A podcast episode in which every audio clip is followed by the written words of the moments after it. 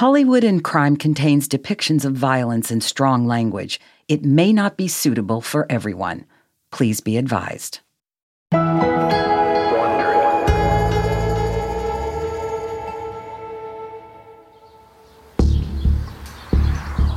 The first time Bonnie Lee Bakley saw Robert Blake's house, she was shocked. She pictured a movie star mansion in Beverly Hills. Instead, he lived in a ramshackle ranch house in the valley that looked more like it belonged in a western. There was a sign in the front that read Mata Hari Ranch. If she hadn't run an asset check on him, she might think he'd spent all those Hollywood paychecks. But he's rich worth more than $8 million. And now she had a date with him. Well, maybe not a date, but he did tell her to look him up if she was in town, and she flew all the way here from Memphis to make it happen. It was the first step in her plan to marry a star. That you, Bonnie? Let me buzz you in. She smoothed out her dress, a blue silk number that showed off her legs. Blake was waiting on the front porch. He looked older than she remembered, and shorter. But at least he still had all his hair. Not many guys pushing 70 can say that.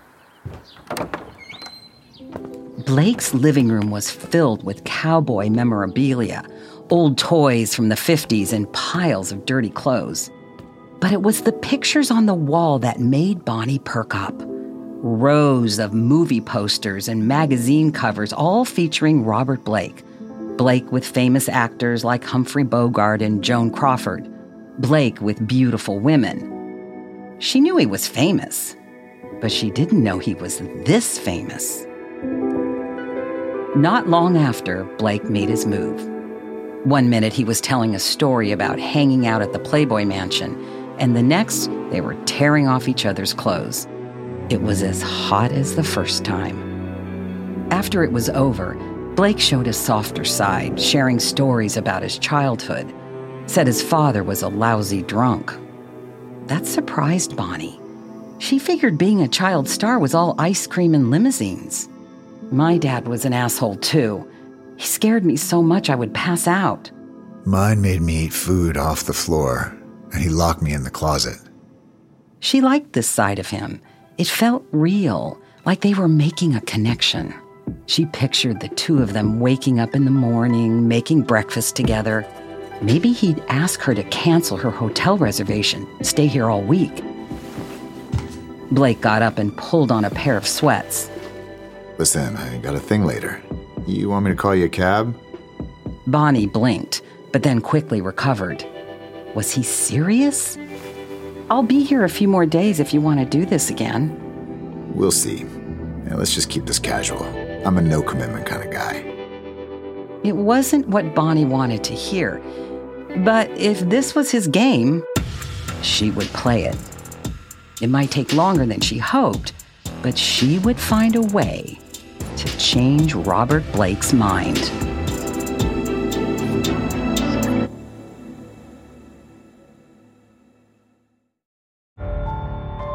From Wondery, I'm Tracy Pattin, along with my co host, Josh Lucas. And this is Hollywood and Crime The Execution of Bonnie Lee Bakley. In our last episode, Bonnie Lee Bakley was found dead in a car in Studio City. When the press learned she was the wife of someone famous, all hell broke loose. Detective Ron Ito and his team had their work cut out for them Bonnie Lee was a con artist who had fleeced hundreds of men out of money. But it's her husband, Robert Blake, who is of primary interest. This is episode two I'm Not Going Down.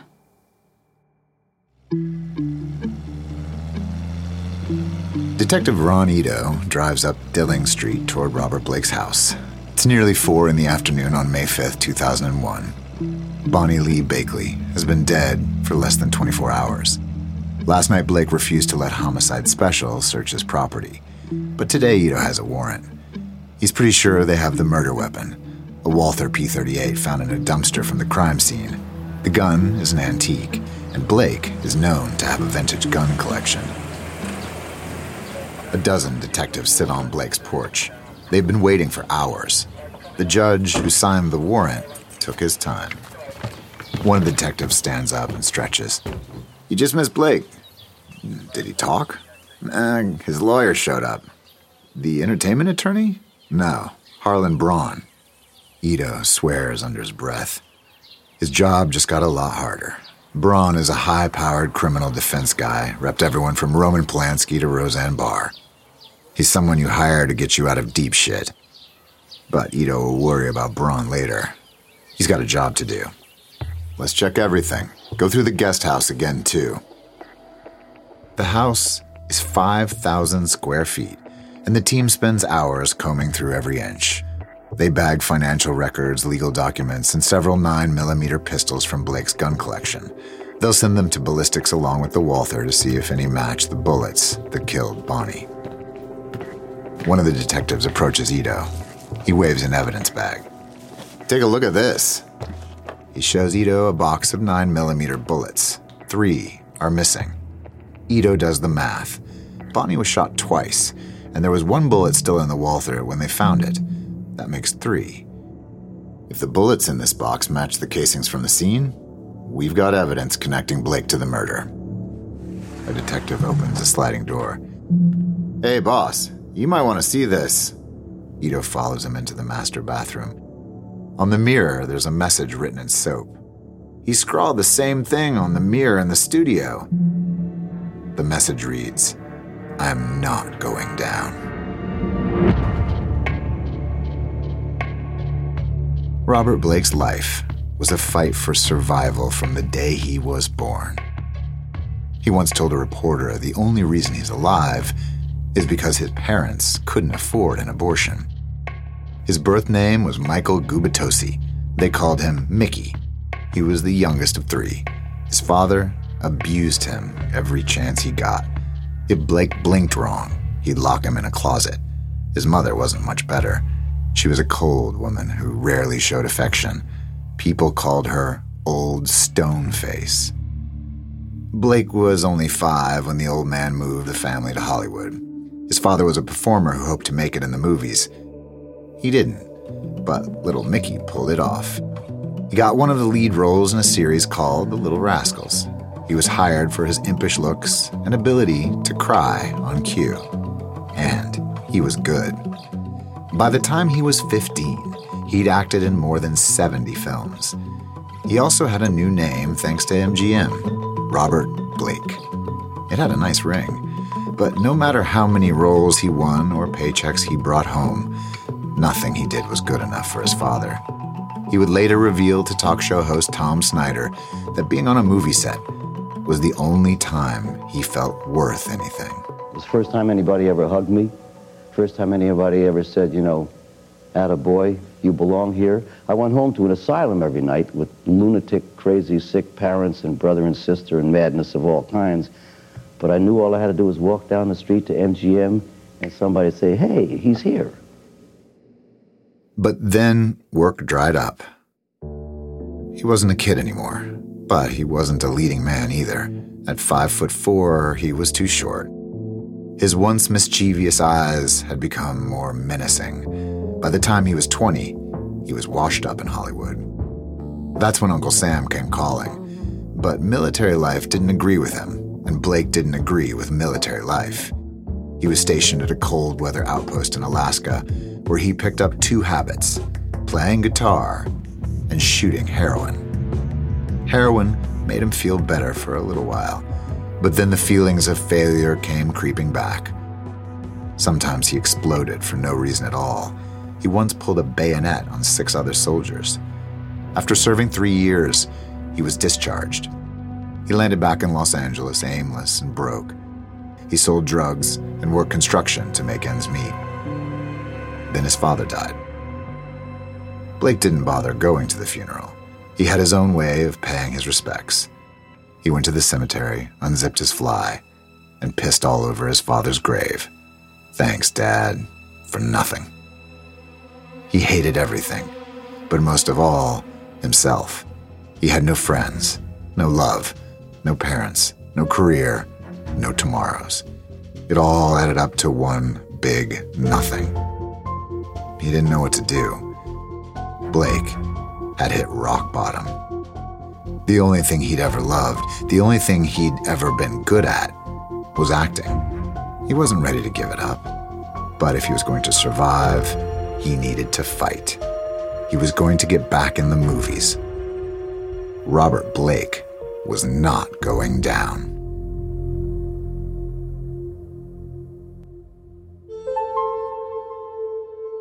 Bonnie Lee Bakley was frustrated.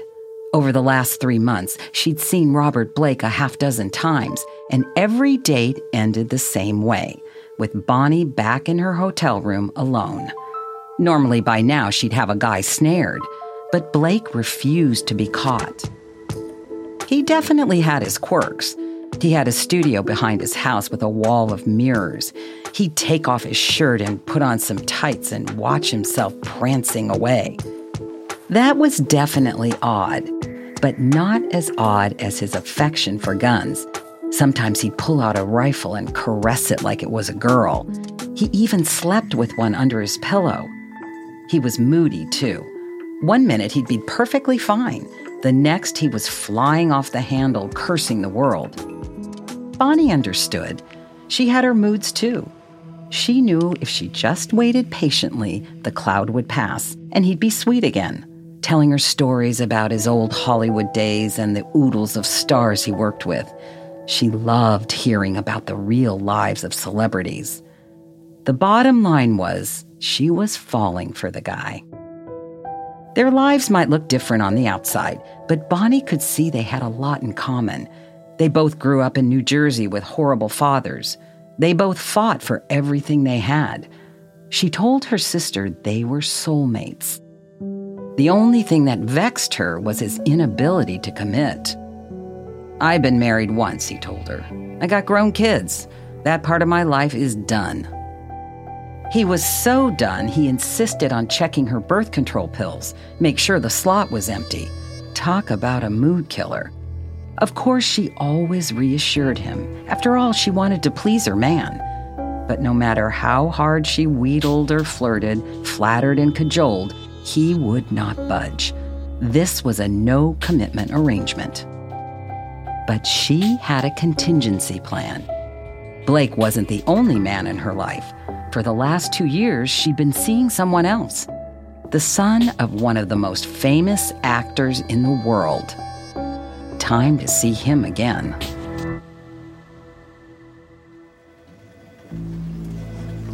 On the third day after Bonnie Lee Bakley's murder, Ito gathers his team for the morning briefing. Crooked Venetian blinds cover the windows. Forty years of scuff marks cover the linoleum floor. The place could be a set straight out of a 50s cop show. Ito starts the meeting with bad news. The box of bullets they took from Blake's house are a dead end. It can't be matched to the Walther or Blake's 9mm guns. They're still waiting for ballistics to confirm that the Walther is the murder weapon, the crime lab wasn't able to pull any prints, not even a partial. Whoever ditched the gun wiped it with oil, which makes fingerprinting impossible. Next, Ito runs down the autopsy report. Bonnie took two bullets. The one in the shoulder lodged in her aorta caused heavy internal bleeding. The second entered the right side of her head near her cheek and then exited the left side through the base of her skull. Either one could have killed her. The shots were almost level with a little bit of an upward tilt. The shooter was most likely crouching, probably using the dumpster to hide him. If she let him get that close, eh, she probably knew him. Detective Aguchi chimes in. Or she didn't see him. At the end of day three, they are no closer to finding Bonnie's murderer than they were on day one. To make matters worse, the case has blown up in the press. Blake's attorney is on a PR blitz to paint Bonnie as a con woman who cheated men out of money. He's saying one of them could have wanted her dead. It's called dirtying the victim, and Harlan Braun is an expert at it. He's going to keep throwing up roadblocks as the LAPD races to build their case.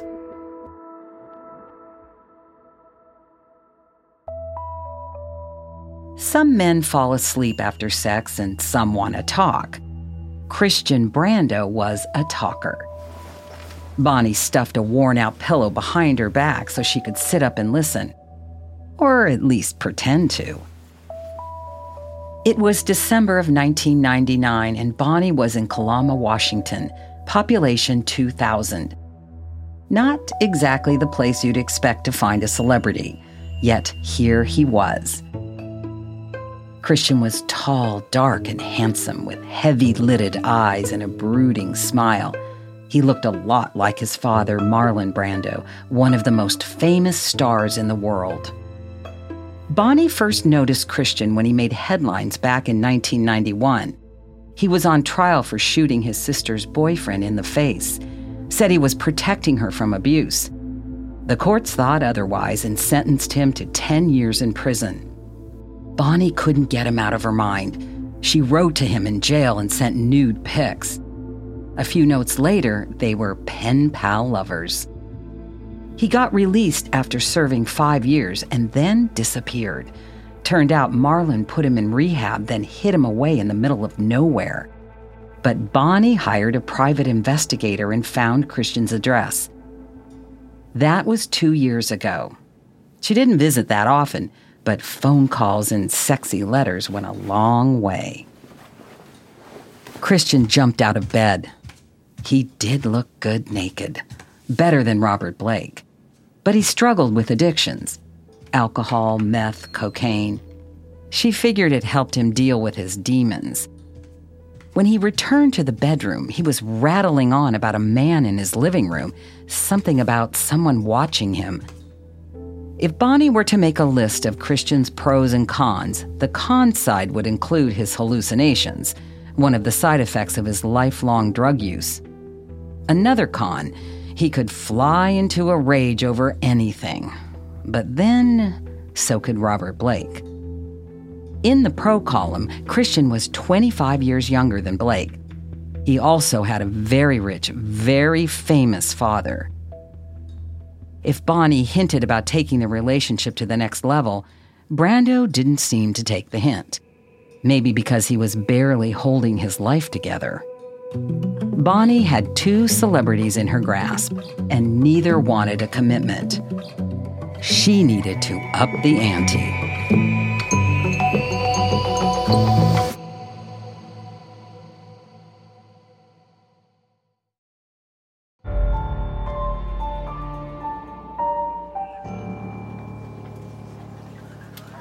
It's Tuesday, four days since Bonnie Lee Bakley's murder, and Ito and his team are back in the squad room for their daily briefing. Ito's smiling. He finally has some good news. I got a call from ballistics. The Walther P 38 is a match, so we've got our murder weapon. There's just one problem the Walther is German, circa World War II. It'll be almost impossible to find records of ownership. They'll keep trying to locate the provenance, but beyond having their murder weapon, they've got nothing. After the briefing, Ito keeps going back to Blake's alibi.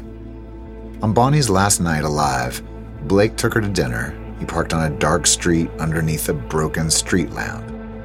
After dinner, he walked back to the car and suddenly remembered he'd forgot his gun at the restaurant a gun he was supposedly carrying to protect Bonnie.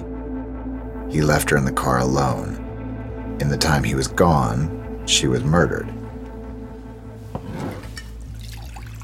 Ito pours a cup of stale black coffee and sits on top of a metal desk. He motions to detectives Brian McCartan and Robert Bubb. Bubb and McCartan interviewed all the employees who were working at Vitello's that night of Bonnie's murder. Okay, where are we at with this alibi? Anyone see Blake go back to the restaurant before Bonnie was shot?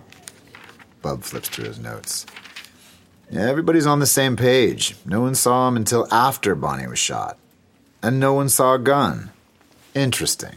But there's still a chance he slipped in and out and no one noticed him. What else do we have? Uh, some things are off about his actions. One, he made a reservation that night. First time. Normally he just walked in.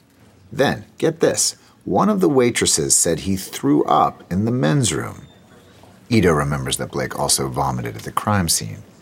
Well, could be an upset stomach or guilty conscience. McCartan jumps in. There's more. According to the waitress, Blake was acting squirrely. He was pulling on his hair and mumbling. She said it was weird. Ito nods. Suspicious, yeah, but if acting weird was a crime, half of Hollywood would be in jail. It's all circumstantial. A good lawyer will tear it apart in court. They all know Blake's side of the story. But what about Bonnie's? She can't talk uh, because she's dead. They need to talk to someone who knew her. Bonnie's sister is flying in from New Jersey, and she knew her better than anyone. Maybe she'll have something to say.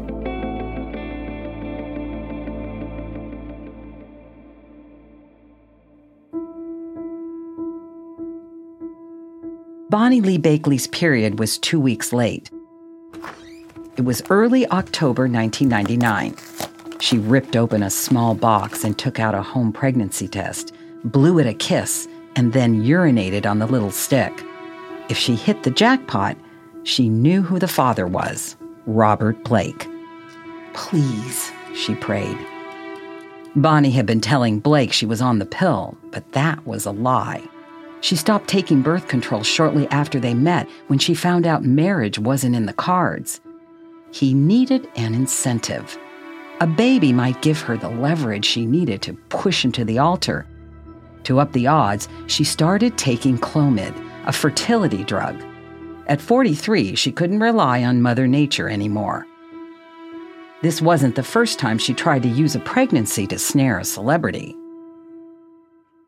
When Bonnie was 28, she developed a crush on music legend Jerry Lee Lewis.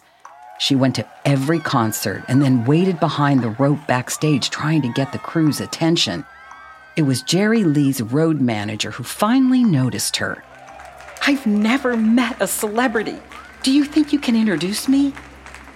And he did. She'd remember that day for the rest of her life. A year later, she moved to Memphis to be closer to him. Jerry was married, but Bonnie figured it was just a matter of time until they were together. When that didn't happen, she pushed it along. When she got pregnant with her third baby, she told the tabloids the baby was his. But it was made up. A DNA test proved her ex, Paul, was the father. She hadn't thought out the details very well. She wasn't going to make that mistake again. Two pink lines. It worked. Imagine that. Pregnant at 43. The ornery Italian still had it in him. But how to best tell him? Maybe a call. No, he might get mad if she just sprung it on him. Better to give him time, let him take it all in. A letter. Keep it simple. Get straight to the point. Hi, I hate to tell you this, but the pill did not work for me. I had a cough I was taking antibiotics for. That may have weakened their effects. She gnawed on her pen. She had to cover everything, make sure he didn't suggest the morning after pill. I had seen some articles in magazines about a year ago stating the RU 486 pill was to be available in the US in 1999. My doctor tells me it's still not. When she was done, she addressed the envelope. Bonnie had sent thousands of letters to men over the years, but this one could change her entire future. It was like dropping a time bomb into the mailbox.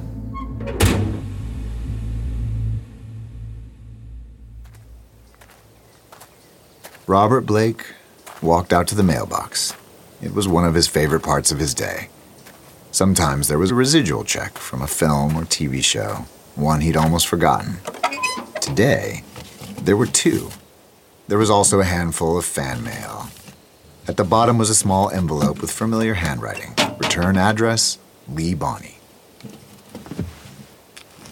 He sat down on the porch step and began to read. Hi, I hate to tell you this, but the pill did not work for me. He stopped. Was this a joke? She was pregnant and claiming the kid was his? He thought back to the last time they had sex. Was it a month ago or six weeks? But then he got angry. Had he really fallen for the oldest trick in the book? He should have known better. The signs were there from the start. They weren't just signs, they were huge neon billboards. She told him from the get go that she conned men for a living. he thought it was funny. He wasn't laughing now. She was trying to trap him. Hell no. Bonnie Lee Bakley had no idea who she was dealing with.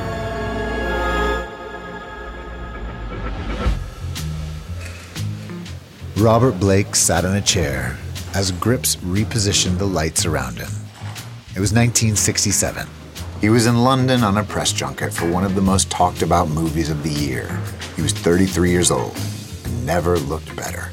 He had on a white button down shirt that made his thick black hair and dark features stand out.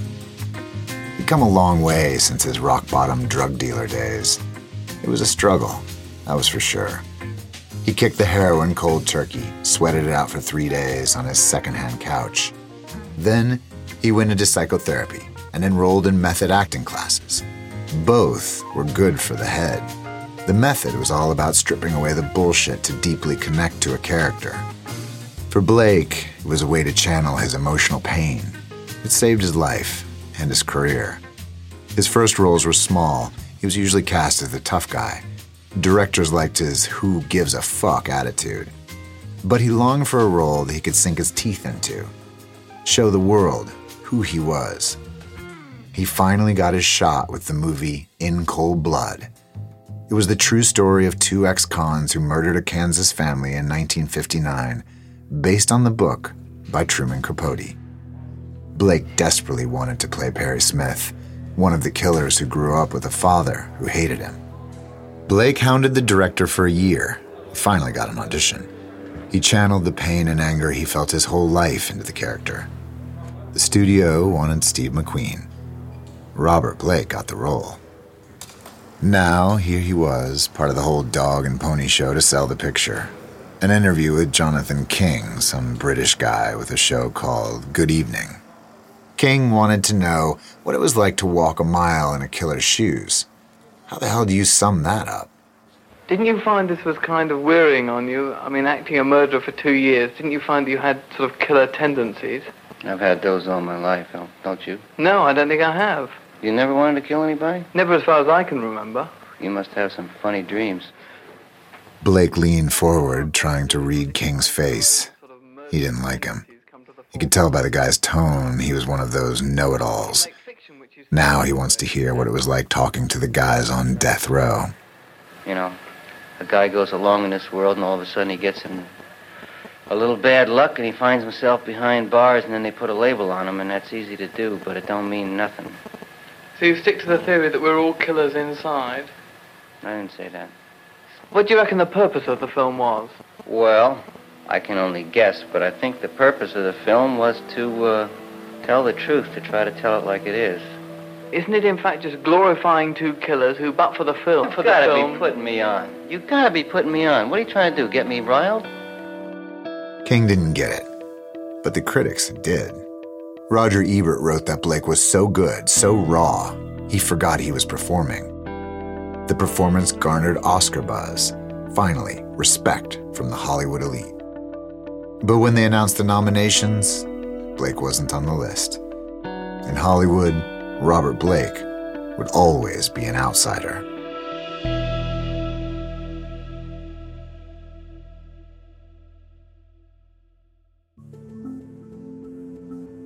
Bonnie knew Robert Blake might be a tiny bit mad when he got the letter.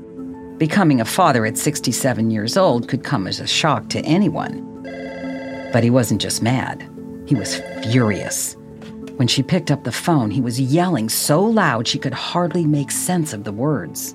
He screamed that she couldn't have the baby. He told her she needed to take the abortion pill. She patiently explained that wasn't happening. It wasn't legal. That's when his voice got soft. I don't want to worry you, but uh, I have cancer prostate cancer and colon cancer.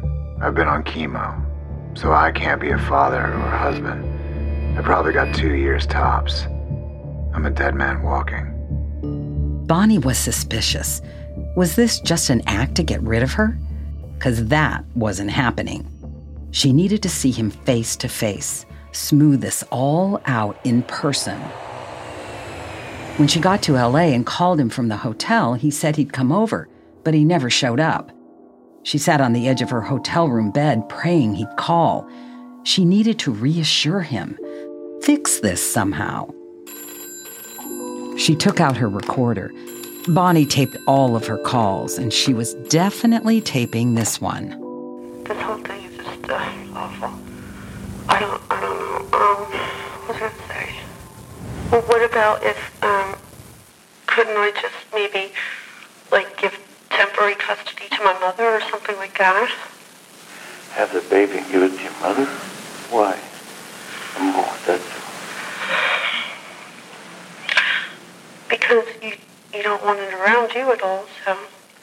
I'd rather you didn't have it. So what you're saying is, if I keep it, you don't want to be around me even. I just want to be with you, you know? Why can't you let me be with you and I'll, I'll make my mother or somebody watch it. I won't bring it around to you, I promise. Oh, that's gonna be so awkward. honey. No, it won't. Bonnie wept and pleaded, but it didn't help. The longer they talked, the angrier he got. I know what you do. No matter what you say, you do exactly got it all figured out in your head already. And you have a whole scheme. What are you talking about? I don't know what you're talking about. Getting pregnant deliberately and lying to me about abortions and all of it. I figured that then, as long as that you might change your mind someday and want to be with me. I don't know what I was thinking. I just wanted to be with you, and I didn't No, you like didn't. the way things were going. You wanted to get pregnant for whatever reason. That's what you did. You lied to me. You double-crossed me. You double-dealt me. You swore to me. You promised me. You promised. You said, don't worry, Robert, no matter what, I will have an abortion. You never have to worry about me getting pregnant. I'll take the pills. I'll have an abortion. And that was all a lie. And not a little lie. That's a big lie. That's a big, awful, mean, vicious lie. They don't get any worse than that. His words were like a punch in the gut. Why couldn't he just understand she wanted to be with him? Instead, she went home with nothing resolved. Maybe he just needed some time to cool off. He'd call. He always did.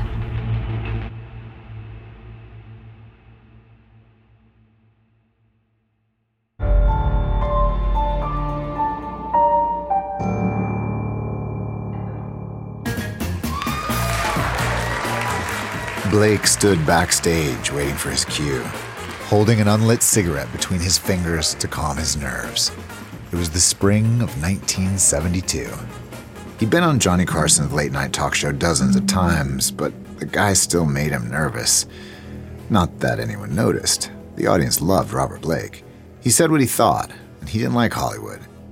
The truth was, Blake had a long list of people he didn't like, and studio executives were at the top. Even after his performance in In Cold Blood, they still expected him to audition for roles. He'd done 70 films, for Christ's sakes. Blake was done playing nice.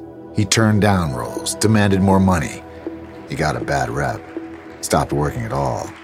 But Carson still wanted him, and that was something. Time. He's a fine actor. He was in Truman Capote. He's in Cold Blood. He was in a, a fine movie called Tell 'em Willie Boy is Here. We haven't seen him for a while. Would you welcome Robert Blake? Blake parted the yellow curtains. He was wearing a purple top and purple bell bottoms. He took a seat, and Carson teed him up. You had a, have or had a reputation for being uh, rather outspoken, and it got you in a few scrapes here and there. I don't do that no more. You don't do that anymore? Nope. School, you have problems? I don't agree with nobody about nothing. I don't say nothing about it. Carson smiled. Blake never hid his troubles. He was still seeing a shrink, called him his head man, and going on Carson was performance therapy. People normally don't like to hear somebody who tells the absolute truth, right? The head man made me do that a lot too. What, get it out? I mean, Tell him. You gotta tell him. Tell him what you think. I got blacklisted. I didn't work for a long time. What's the worst scrape you ever got in? oh, let's see. Uh, uh, probably the most costly one was I punched a director once. You punched a director? Yeah, that wasn't the worst, but I mean, that was the most costly. And that was no good. And you didn't work for a while. No, I didn't work for quite a while. but it wasn't my fault. Carson loved him because he brought in ratings. Audiences watched him because he seemed real. And Hollywood suits were watching too. ABC was creating a new show about an undercover cop with a pet cockatoo named Baretta, a cop who played by his own rules. Blake played by his own rules too, and his tough guy persona was a perfect fit. The execs knew about his reputation, but they were willing to risk it. TV was a come down from the big screen, but Blake was desperate. He took the job. Baretta was a hit, and Blake was finally a star. Even won an Emmy. But deep down, Blake was crumbling. He'd set the bar so high, he couldn't measure up, and he took it out on anyone who got in his way. He threw script pages at writers, demanded new scenes. At night, he drank so he could sleep. In the day, he gulped amphetamines to stay awake. In 1978, he walked off the show. Blake needed to pull his act together. Again. That's when he fired his therapist and joined AA, cleaned up completely. He got a few roles after that, even got nominated for another Emmy. But eventually, his phone stopped ringing. But he kept telling it like it was. In 1998, he went on The Late Late Show with Tom Snyder. Snyder loved him as much as Carson did. This time, Blake waxed philosophical about finally getting clean. I don't know if you're in a great mood tonight or if you're really in a sad mood. I've, I've never quite seen you this way before. I have never been this way in my life. This is the first time in my life that my heart is my own, that I'm not hooked on that shrink. That's the way I want to live the rest of my life, on the natch. They say the journey from your head to your heart is a very short distance, but it's the longest journey you'll ever take in your life. Blake had finally made an uneasy peace with his past. He had his routines and his future mapped out. He had enough savings to last the rest of his life and leave some behind for his kids. And then he met Bonnie.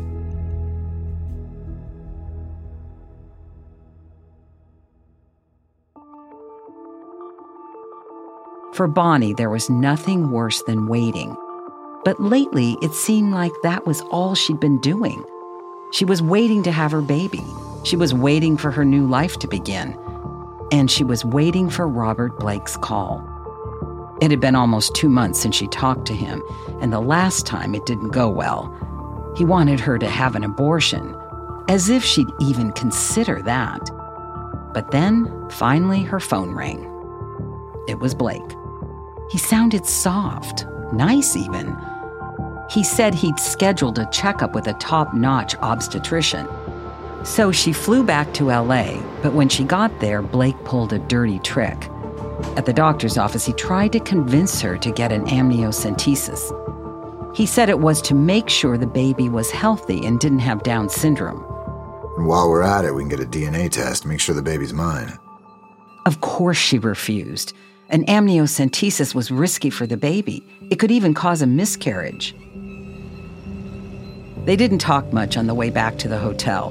When he dropped her off, he didn't even look at her. You not taking that DNA test is proof you were lying. That baby's not mine. She tried to explain, but he was done talking. Back in Memphis, she tried to call, but he had changed his number, no forwarding number or anything. Right then, she had a moment of panic. Who wouldn't? Everything she'd been working towards her whole life was slipping away. But then she got busy. If Blake didn't want her, maybe Christian Brando would. Sure, she was 10 weeks along, but he didn't need to know that. She'd just tell him the baby was 10 weeks premature. He was so high most of the time, he probably wouldn't even notice. Besides, maybe by then Blake would be back. One way or another, Bonnie was getting herself a celebrity husband.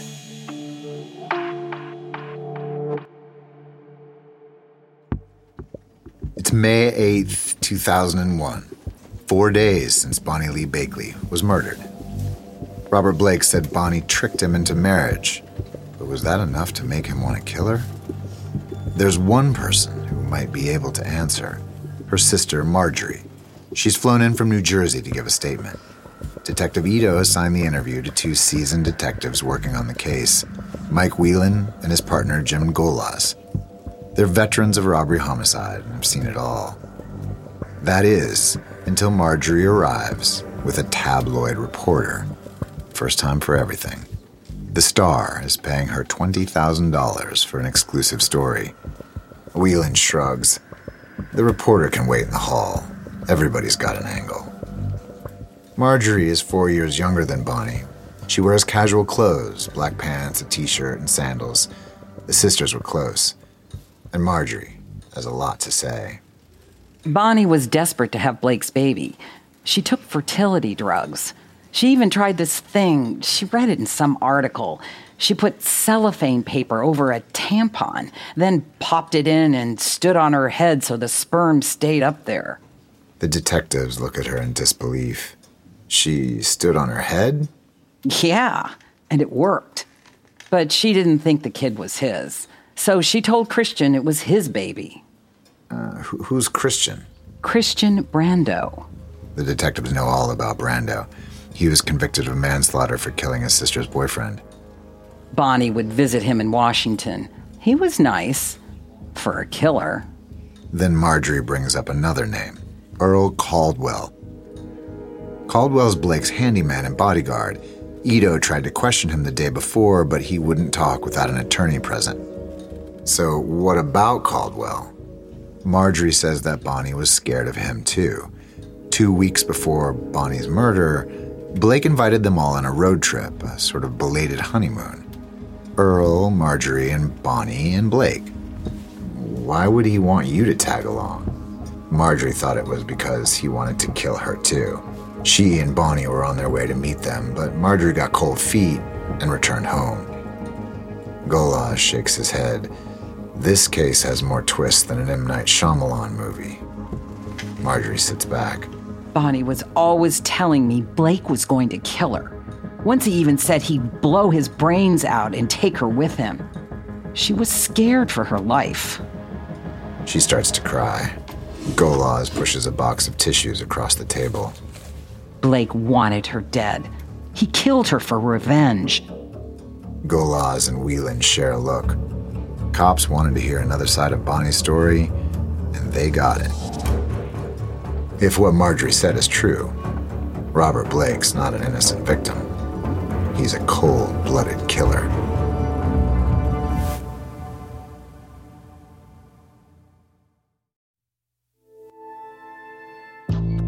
This is episode two of The Execution of Bonnie Lee Bakley.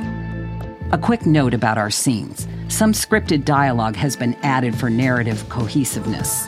We used many sources when researching this story, but sources we found exceptionally helpful are Blood Cold, Fame, Sex, and Murder in Hollywood by Dennis McDougal and Mary Murphy, and Homicide Special, A Year with the LAPD's Elite Detective Unit by Miles Corwin. Our show was produced by Rebecca Reynolds, Jim Carpenter, and myself for Hollywood and Crime. Our writers are Steve Chivers and Adam Prince, with additional writing by Elizabeth Cosin.